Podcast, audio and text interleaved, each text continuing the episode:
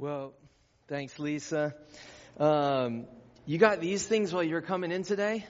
Can I draw your attention to this really quickly and just say we have been on a really long, wild ride of a journey together as a church family uh, over the last year and a half. And there have been a lot of kind of unexpected things that have kind of moved us one direction or another since we left Plank Junior High back in March of 2020, not knowing where we were going or what would happen next. And uh, throughout this summer, we've been talking about this journey that we're on of regathering and moving forward together. And I wish I could say we were like fully at the finish line and there's no more changes and nothing could ever be made more perfect. We're not there to that finish line yet, um, but we're we're here at this place where we can take another big step forward next Sunday. Uh, we're calling it Kickoff Sunday. Uh, we'll be launching our kids classes again. Can I get a little woohoo for the kids classes? Yeah. We'll be launching those, um, and we will have, uh, I, I, trust and hope, uh, a wonderful Sunday together. So look forward to that. Um, let's celebrate the things we can celebrate, rejoice in what we can rejoice in, and uh, I, I'm looking forward to that. I hope you are as well. So that's coming up next week. This week, please keep your Bible open to 1 Thessalonians 5. We're continuing our sermon series in the book of 1 Thessalonians. Last week, we talked about a heavy topic. We talked about the topic of death. And this week we get to talk about another heavy topic, the end of the world. The return of the Lord. The day of the Lord, which is the day of the Lord's judgments throughout the Hebrew Bible or the Old Testament. Why not, after death, go straight into the end of the world, right?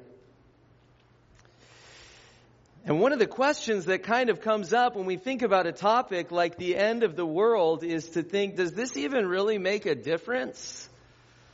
And I want to suggest to you right up front that the way we think about the end of the world, the way we think about the return of the Lord, the way we think about the day of the Lord actually has profound and significant implications for the way we live our lives now. The picture we have of what's going to happen then influences the way we will live our lives today.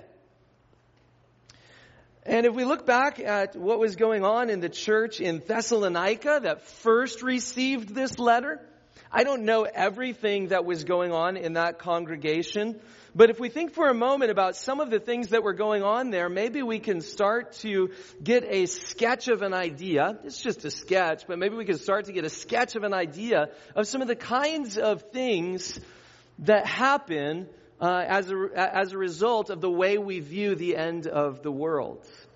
Like pretty much every congregation we know of in the New Testament, uh, the church in Thessalonica was an ethnically diverse congregation. Some people in this congregation were from a Greek background. Uh, the city of Thessalonica is on the is is in the area that we call Greece today, right? Um, so somewhere from kind of this Greek background. Uh, they were used to worshiping a sex goddess like Aphrodite, or a party god like Bacchus, or a work god like Cabirus. So there were some in this church family who were from this Greek speaking background. Others in this church family came from a monotheistic religious background of Judaism.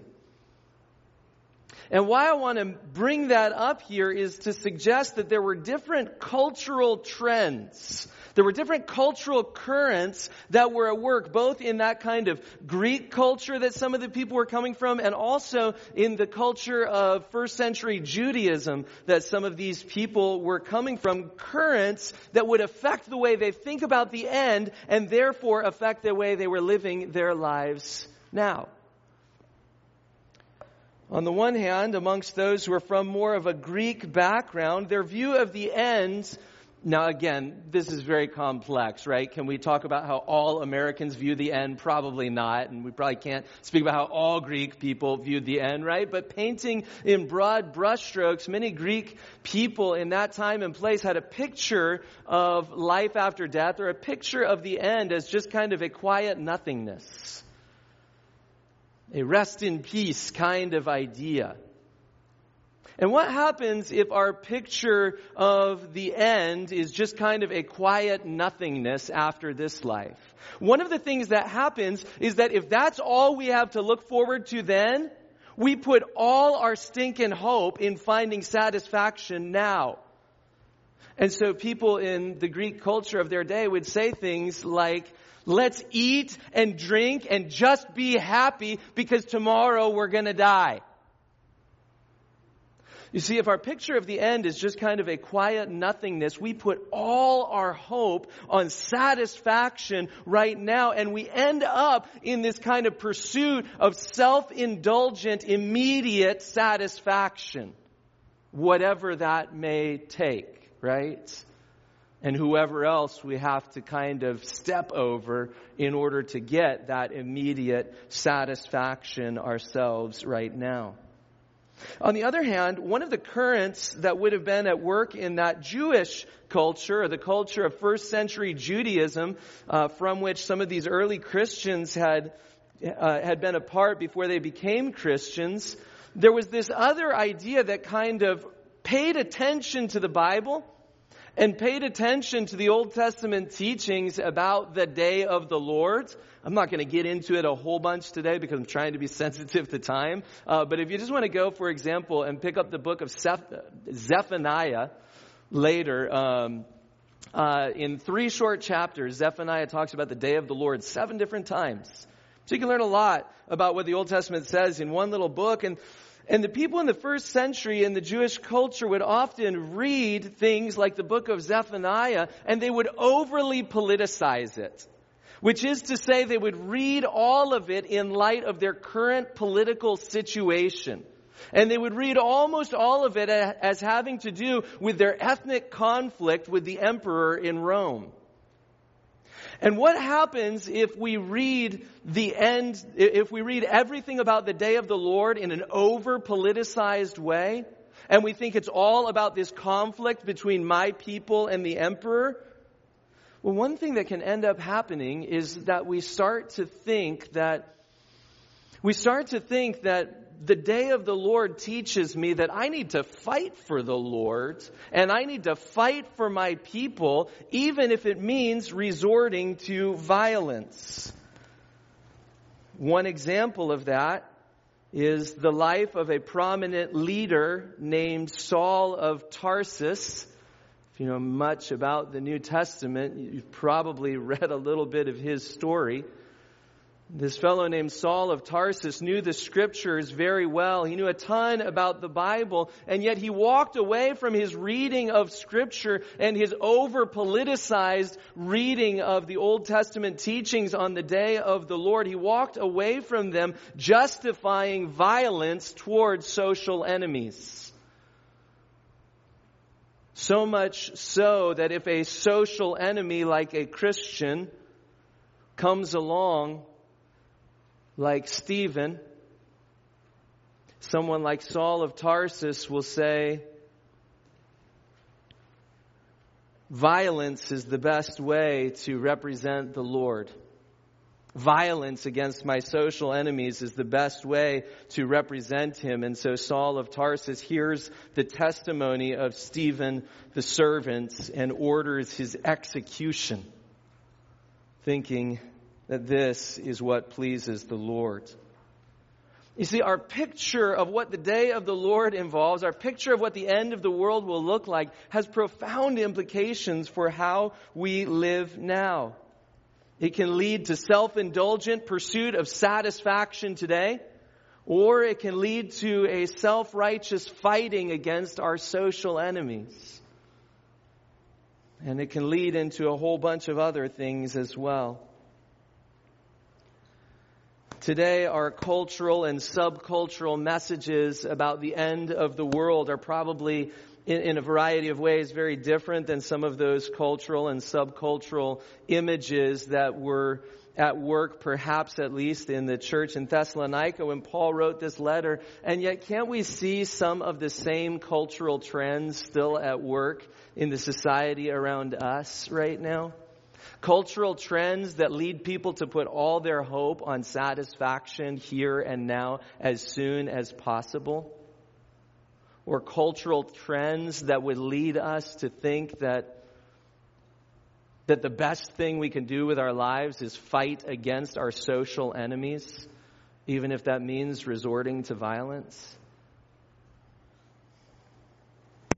The Bible teach about the day of the Lord, and how should that affect the way that we live our lives today?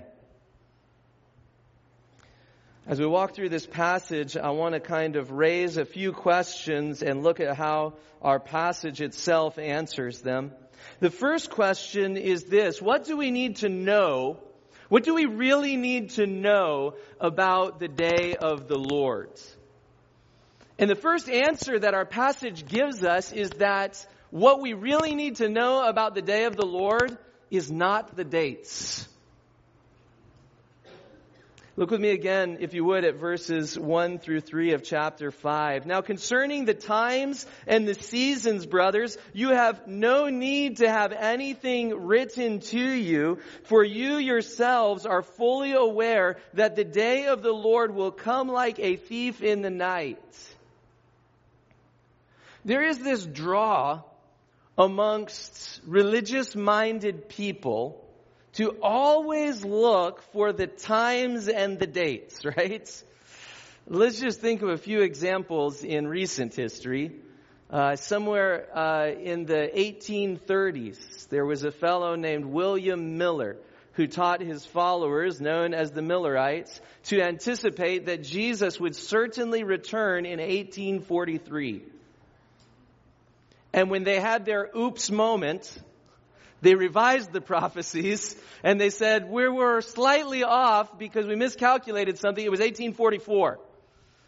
And then when that happened, the Millerites kind of uh, went their own separate way and stopped stopped looking for dates, right?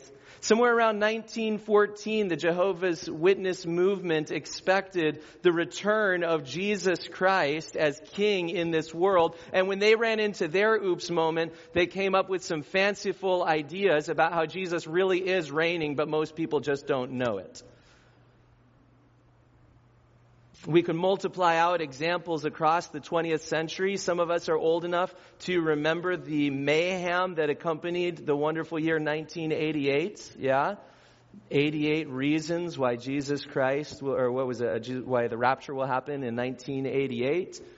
And then our secular culture and the super religious folks alike decided that New Year's Eve on 1999 was sure to be a slam bang event of some sort, right? And so our secular friends and our super religious friends alike predicted all kinds of things about the end of the world that was sure to come uh, when the clocks started tipping over uh, at the end of the day uh, on December 31, 1999. And these are just a few examples of things that have just happened here in our little slice of the planet here that we call America. And, and probably many of you uh, if you use this magic information portal called Facebook, have probably discovered uh, some similarly effective predictions about the end of the world uh, on that uh, wonderfully informative uh, source of information that we call Facebook. It doesn't take much browsing uh, in order to find somebody predicting something these days, right? In a similar way, back in the first century, people were anxious to figure out what are the dates? What are the times that when this stuff is going to happen? When should we look for Jesus to return? And the answer that the missionary team delivers here in 1 Thessalonians chapter 5 is, is essentially, you don't need to know that. Concerning the times and the seasons, you have no need to have anything written to you. Why? Because you yourselves are fully aware that the day of the Lord will come like a thief in the night. And here the missionary team is really just echoing things that Jesus himself taught about his return. For example, Jesus says in Mark chapter 13 verse 32, but concerning the day or that hour, no one knows, not even angels in heaven, nor the Son, but only the Father. Well, that seems pretty clear, doesn't it? And yet we've got this constant hungering and thirsting to discover more. And so after Jesus died and rose again, his disciples who were right there when he said that in Mark 13, 32, they come back to Jesus in Acts chapter 1 and they say, Jesus, can you tell us when this kingdom is get, when this kingdom thing is really going to kick into gear? And Jesus repeats himself again in Acts chapter 1 verse 7 and he says, it is not for you to know the times or seasons that the Father has fixed by his own authority. And so when the missionary team is writing here in the New Testament in 1 Thessalonians chapter 5 concerning the times and the seasons, you have no need to have anything written to you. They're just echoing the same thing that Jesus has been saying. There's stuff that you need to know about the end, but it's not the dates. There's stuff you need to know about the end, but be careful with that inner thirst to discover details that the Father does not intend to reveal to you. There are things you need to know, but they're not the times or the dates. So be careful with that thirsting to discover that kind of thing. What do we need to know about the day of the Lord? One thing we need to know, or one thing that this passage makes clear is that we don't need to know the dates, but what do we need to know? we do need to know that the end will come suddenly. Borrowing imagery that Jesus himself used when describing his return or his second coming, the missionary team says here in verse 2, you're fully aware that the day of the Lord will come like a thief in the night. Very suddenly, in other words. The day of the Lord is as unpredictable and perhaps we might even say it's going to be as unexpected. Or perhaps we'd say it's going to be as sudden as the arrival of a thief in the night. Now, let me pause for one second um, and lighten the atmosphere from the end of the world and all of that and tell you a cute little story, okay? Is that all right? Can we do that? So, when I was about 16 years old, I got an awesome first car. You ready for this? I got a 1980s champagne beige Toyota Camry. Can you say, whoa? In fact, I went on the internet and I found this is not my own, but that's, that was it. And when I pulled up to my high school, I felt pretty cool, right? In fact, you know what I had inside of that 1980s Toyota Camry? Those of you who are alive in the 80s will realize how awesome this was. You know what I had? I had a CD player. Yeah. Yeah. It was, it was awesome. And as a 16 year old driving one of those to school every day with a CD player mounted in the, in the dash, I knew I had pretty much just about arrived. And then one morning I woke up and um, my family lived in an apartment building my junior year in San Diego, the city that we lived in. And I woke up one morning and I got ready to go to school and I went downstairs and I walked over to the spot where I was sure I had parked my car the day before and the spot was empty. And some of you know me and you know I'm kind of ADHD. So my first thought was, I must have forgotten where I parked my car. So I walked all up and down the aisle. I walked like all the way around the building looking for it and I realized my car is not here. So I went back upstairs at like 7:20 in the morning and I found my parents and I told them somebody stole my car. And apparently they never went to the like workshop about believing victims. So they assumed, like I did, I must have just forgotten where I parked it, right?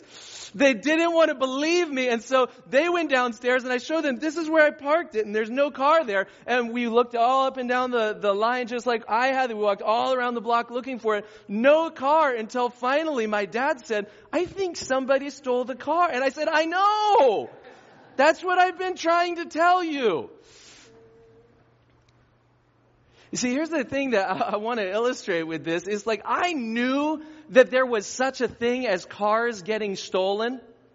This was a category that existed in my mind. I had read about it. I had heard about it. I had probably seen it on like Scooby-Doo cartoons or things like that growing up. I had this category in my head that sure, cars can get stolen. But that night when I went to bed and that morning when I woke up to look for my car, I simply did not expect that this could possibly be happening to me.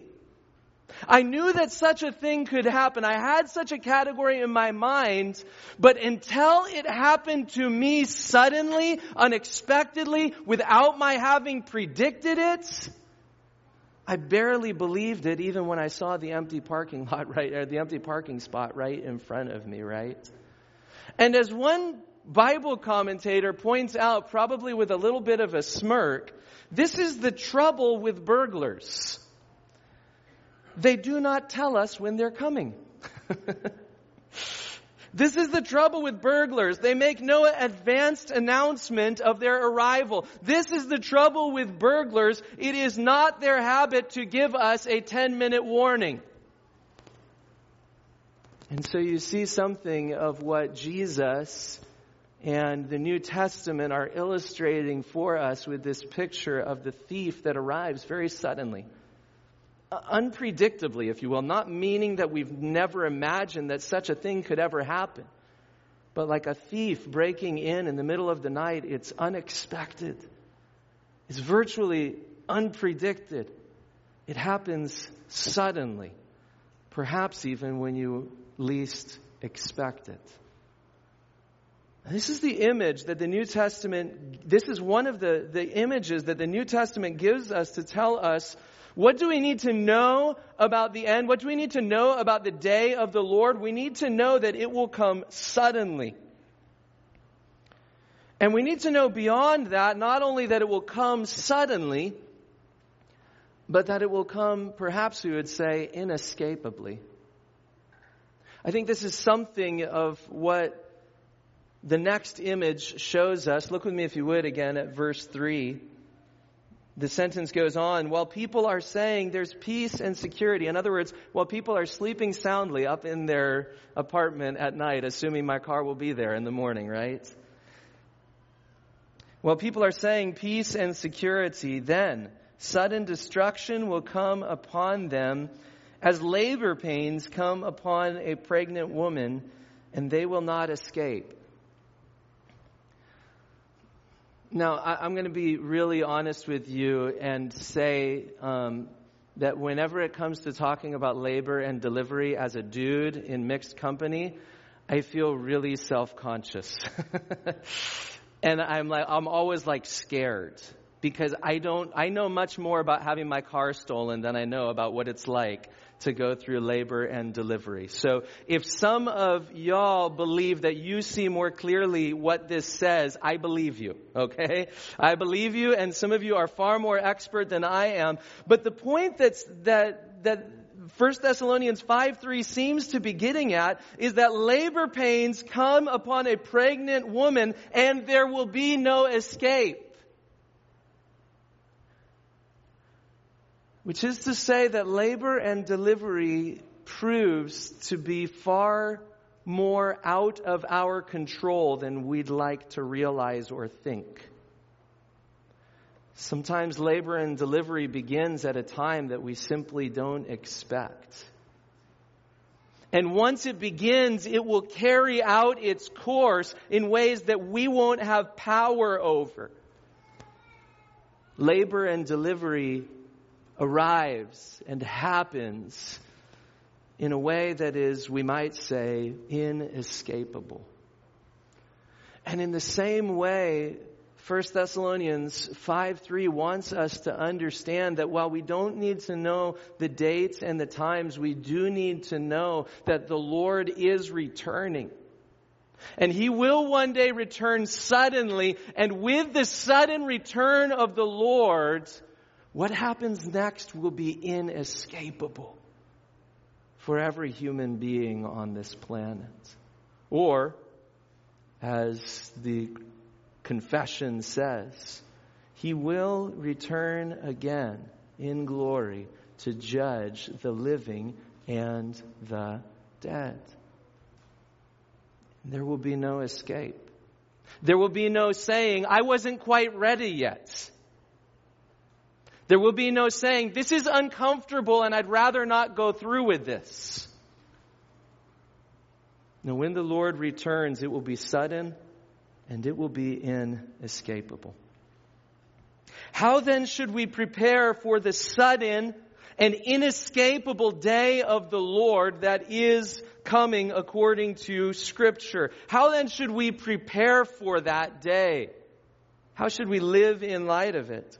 In verses 4 through 7, and especially in verse 6, our passage gives us direction. Look with me, if you would, at verse 6. So then, let us not sleep as others do, but let us keep awake and be sober. Now, I want to be really clear that this passage is not saying that the godliest people sleep the least. I've said this before, you've heard me say this. I actually find that some of the godliest people sleep a lot. And I find for my part, when I don't sleep enough, I become very un- ungodly and cranky, right? So the point of this passage is not that if you get fewer hours of sleep, you're somehow storing up more points for the day of the Lord or something like that. It's an image, it's a metaphor for being awake, being alert, living as daytime people, not as nightlife people.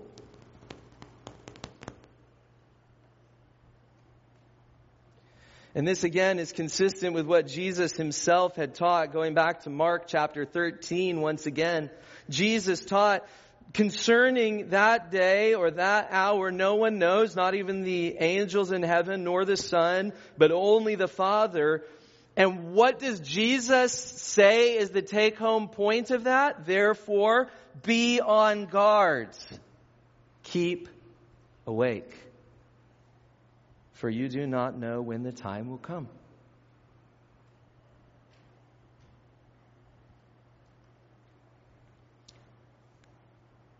I'm going to kind of keep skipping forward here for the sake of time. I had some other things there, but I'm, I'm just going to kind of press on for the sake of time and move on a, a little more deeply in this passage and ask the question what does living awake and living sober require of us on a daily basis? If Jesus is going to return suddenly, and if that's going to be inescapable for every one of us, and if that calls us to live awake, to live as daylight people instead of nightlife people, what does that actually call for in our lives? And that question begins to be answered in verse 8. Look there with me if you would. Since we belong to the day, let us be sober. How? having put on the breastplate of faith and love, and for a helmet, the hope of salvation. What does it look like to live awake and alert? It requires of us these three virtues faith toward God, love toward others, and hope for the salvation that will be revealed for those who are in Jesus Christ on the day of his return. Faith, love, and hope. This passage calls us to get ready on a daily basis. Now, I like baseball. Some of you don't. That's okay. Some of you use the baseball analogy. If you want to play catcher, even at a little league level, you've got to put on a few pieces of equipment first. You've got to put on your chest protector. You've got to put on the face mask. Why? Because even at a kid's level, if you squat down behind home plate,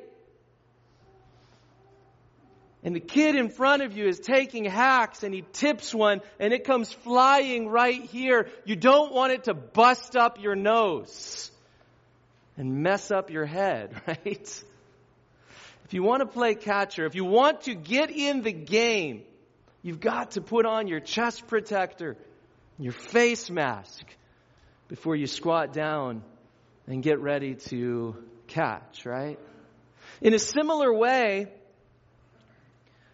in a similar way, 1 Thessalonians 5 teaches us that if we want to get involved in the game of life, awake, full, alert life, it will call for some armor and it will call for a helmet. It will call for some armor that you will need to protect your chest.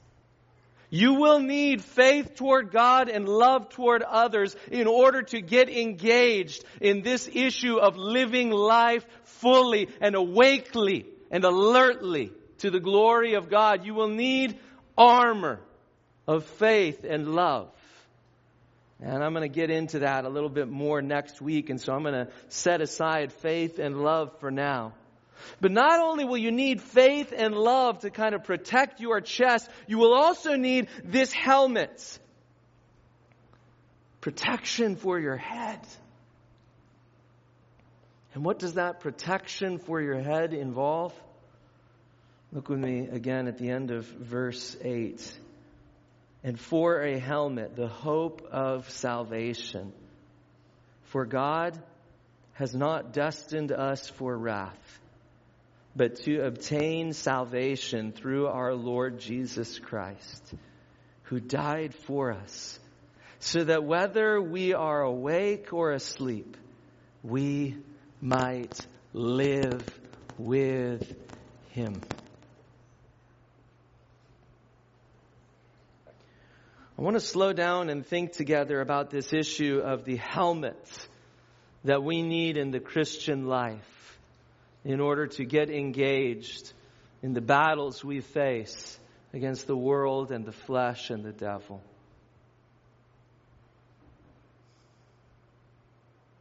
This helmet that we need, according to 1 Thessalonians 5 8, is a helmet of hope.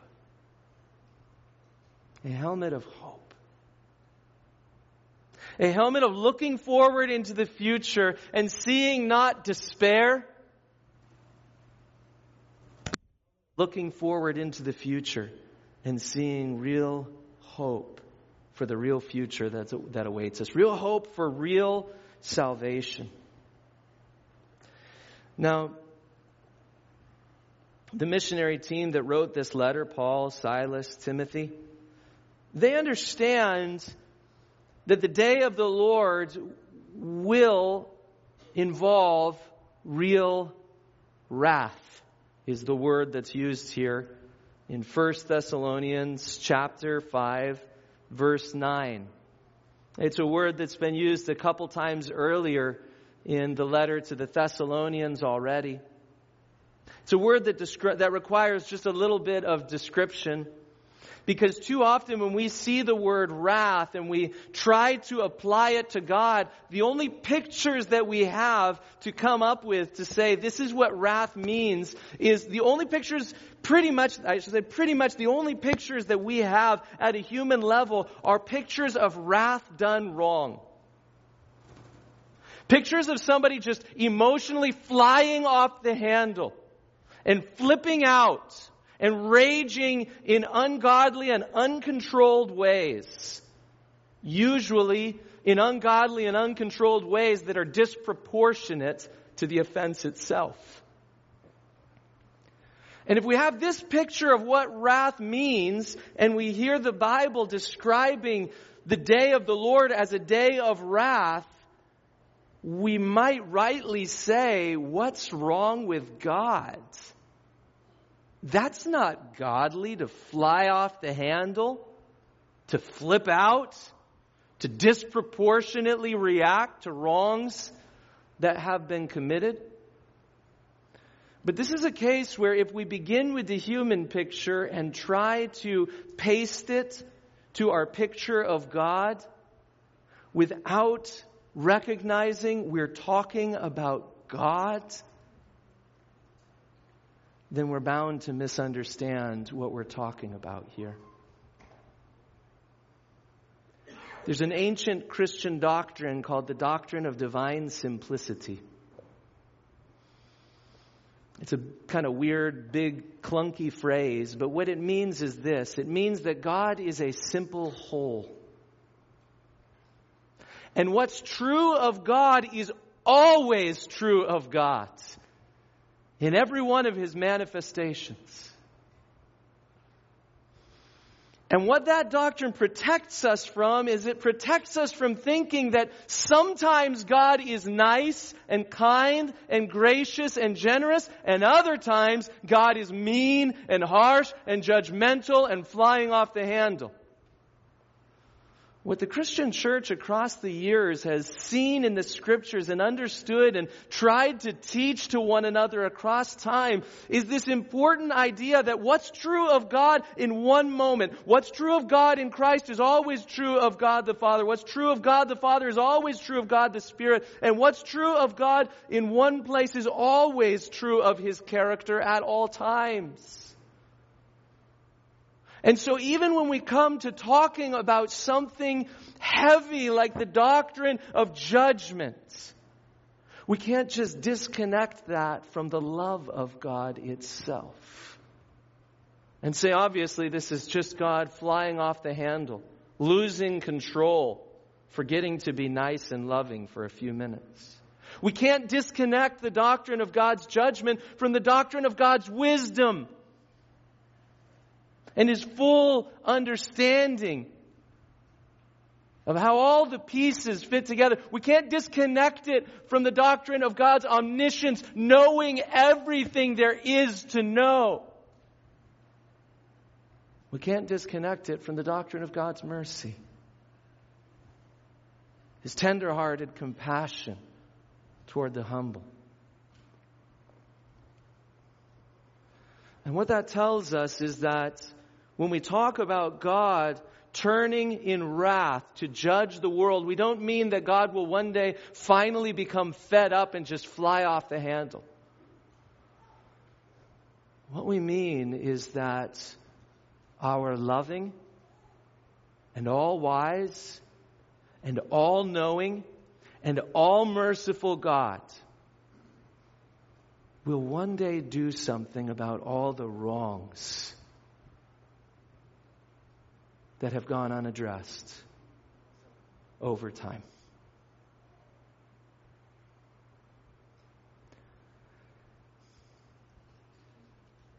And as people who aren't all wise or all knowing, sometimes we don't see all of the pieces and how they fit together.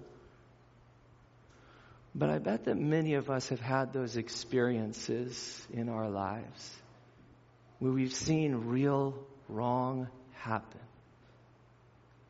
And we felt from somewhere deep inside us, not just a feeling of flipping out in anger and rage, but something deep inside us that says that's not the way it's supposed to be. And something needs to be done about that. Sometimes, sadly or tragically, We've had those experiences in our lives where something has happened wrong and something needs to be done about it. And tragically, maybe we've even involved the proper authorities. And the proper authorities haven't done anything about it.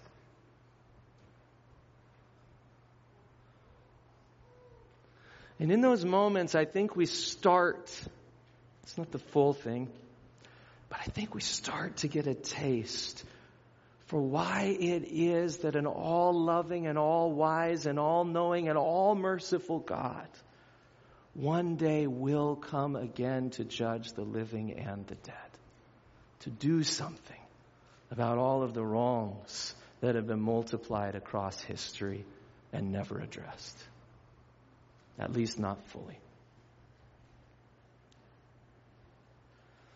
And so we have this picture of the Lord returning in his own wrath.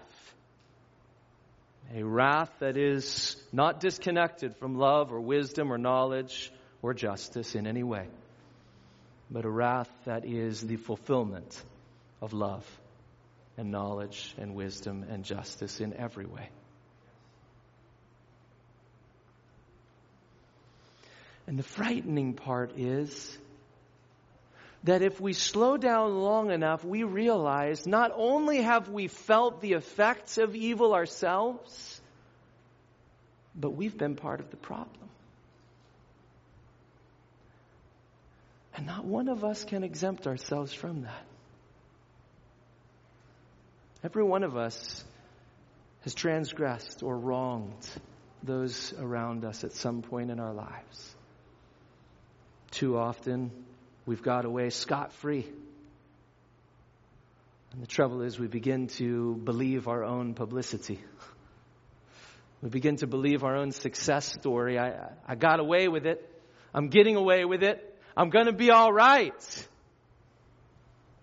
And yet God's word warns us over and over and over again from Genesis chapter 3 to Revelation chapter 22 our loving and wise and all knowledgeable and merciful God is a God of justice. And He is coming again to judge the living and the dead, and that includes every one of us. And suddenly, we're looking forward to a coming day of the Lord, and maybe part of our hearts longs for the beauty of seeing justice. And maybe part of our heart says, uh oh, but what about me? And this is where 1 Thessalonians chapter 5 gives us this precious hope that can buoy us and carry us all the way from where we are today until that day when He returns. This precious hope of the gospel, which tells us, first of all, that for all of us who are united by faith with Jesus Christ, Listen to this, verse 9. God has not destined us for wrath. It doesn't say, don't worry, his wrath is no big deal. It says God has not destined us for wrath. And then we say, well, wait, how did I get off the hook? And how can I get off the hook and God still be just? Next verse, verse Verse 10, for God has not destined us for wrath, but He has destined those of us who are united with Jesus Christ to obtain salvation through our Lord Jesus Christ, who died for us. Paul's answer about the wrath of God that is to come and how to have hope when we look forward to the day of His coming wrath is not to say, don't worry, His wrath is no big deal. The New Testament's explanation for how we can look to a coming day of God's judgment and wrath and have hope for that day is not to say, I bet you're, I bet you're too hard on yourself and you're a better person than you think. The New Testament's answer for how we can look at a coming day of justice and judgment and even God's right wrath. And how we can have hope for that day is to say, this is why. It's because He gave Himself as a substitute for us. Dying the death that we deserved bearing the wrath of God. Fully aware that that was the mission he came to accomplish. Behold the Lamb of God who takes away the sins of the world. Fully aware that this was the mission he had come to accomplish. Our Lord Jesus Christ lived the perfect life that you and I had not lived. And he suffered the sacrificial death to pay for our sins in a way that nothing else on earth or above the earth or below the earth You think of that Revelation 5 search for anybody else who can unlock the scroll. There was no other way to unlock the scroll of hope. In a way that nothing else in all the universe could give us hope. The death of Jesus Christ delivers us from the wrath of God that is to come. To use the language that 1 Thessalonians chapter 1 verse 10 uses. Or to use the language of this passage here. He died for us so that we might live with him.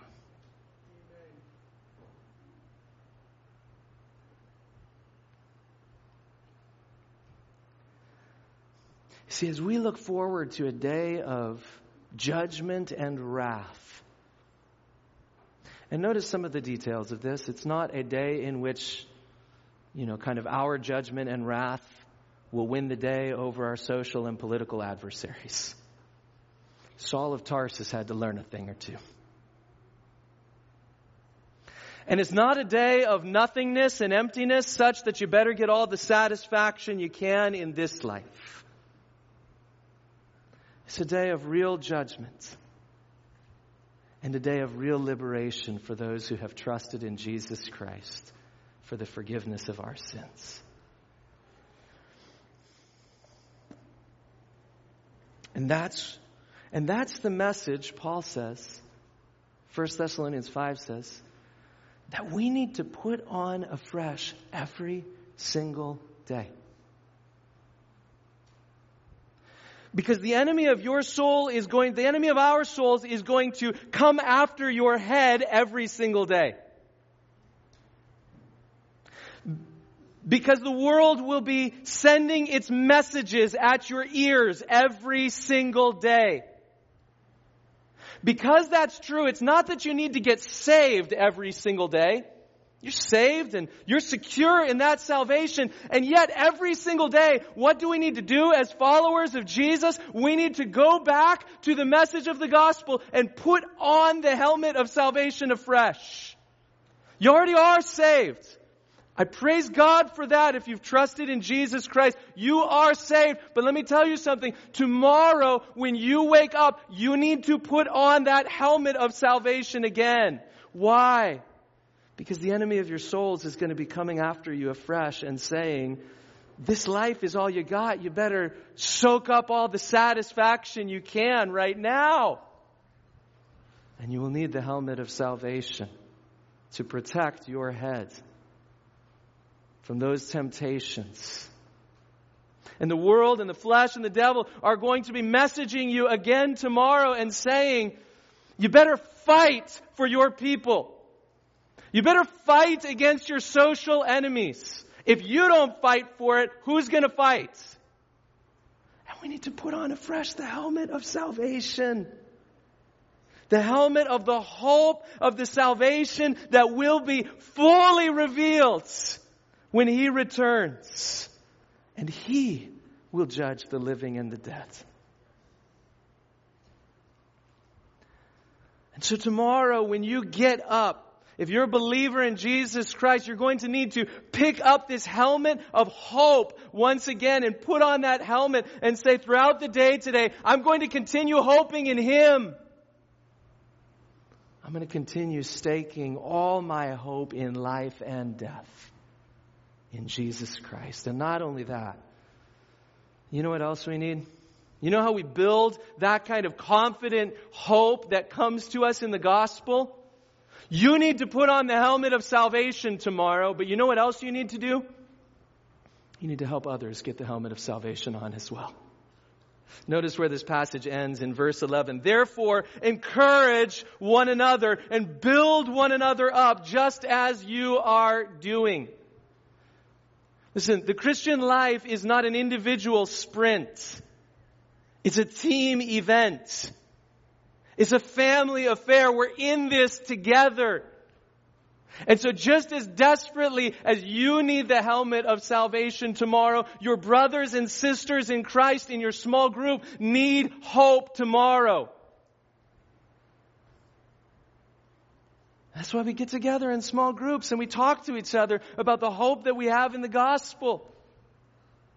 And that's why we gather together on Sundays and we sing about the hope that we have in the gospel to one another. And this is why we gather together on Sundays and we explain the hope that's found in the gospel over and over and over again, even though you've heard it before. And you say, I know the gospel. I believed in it years ago. I know, but you need it again.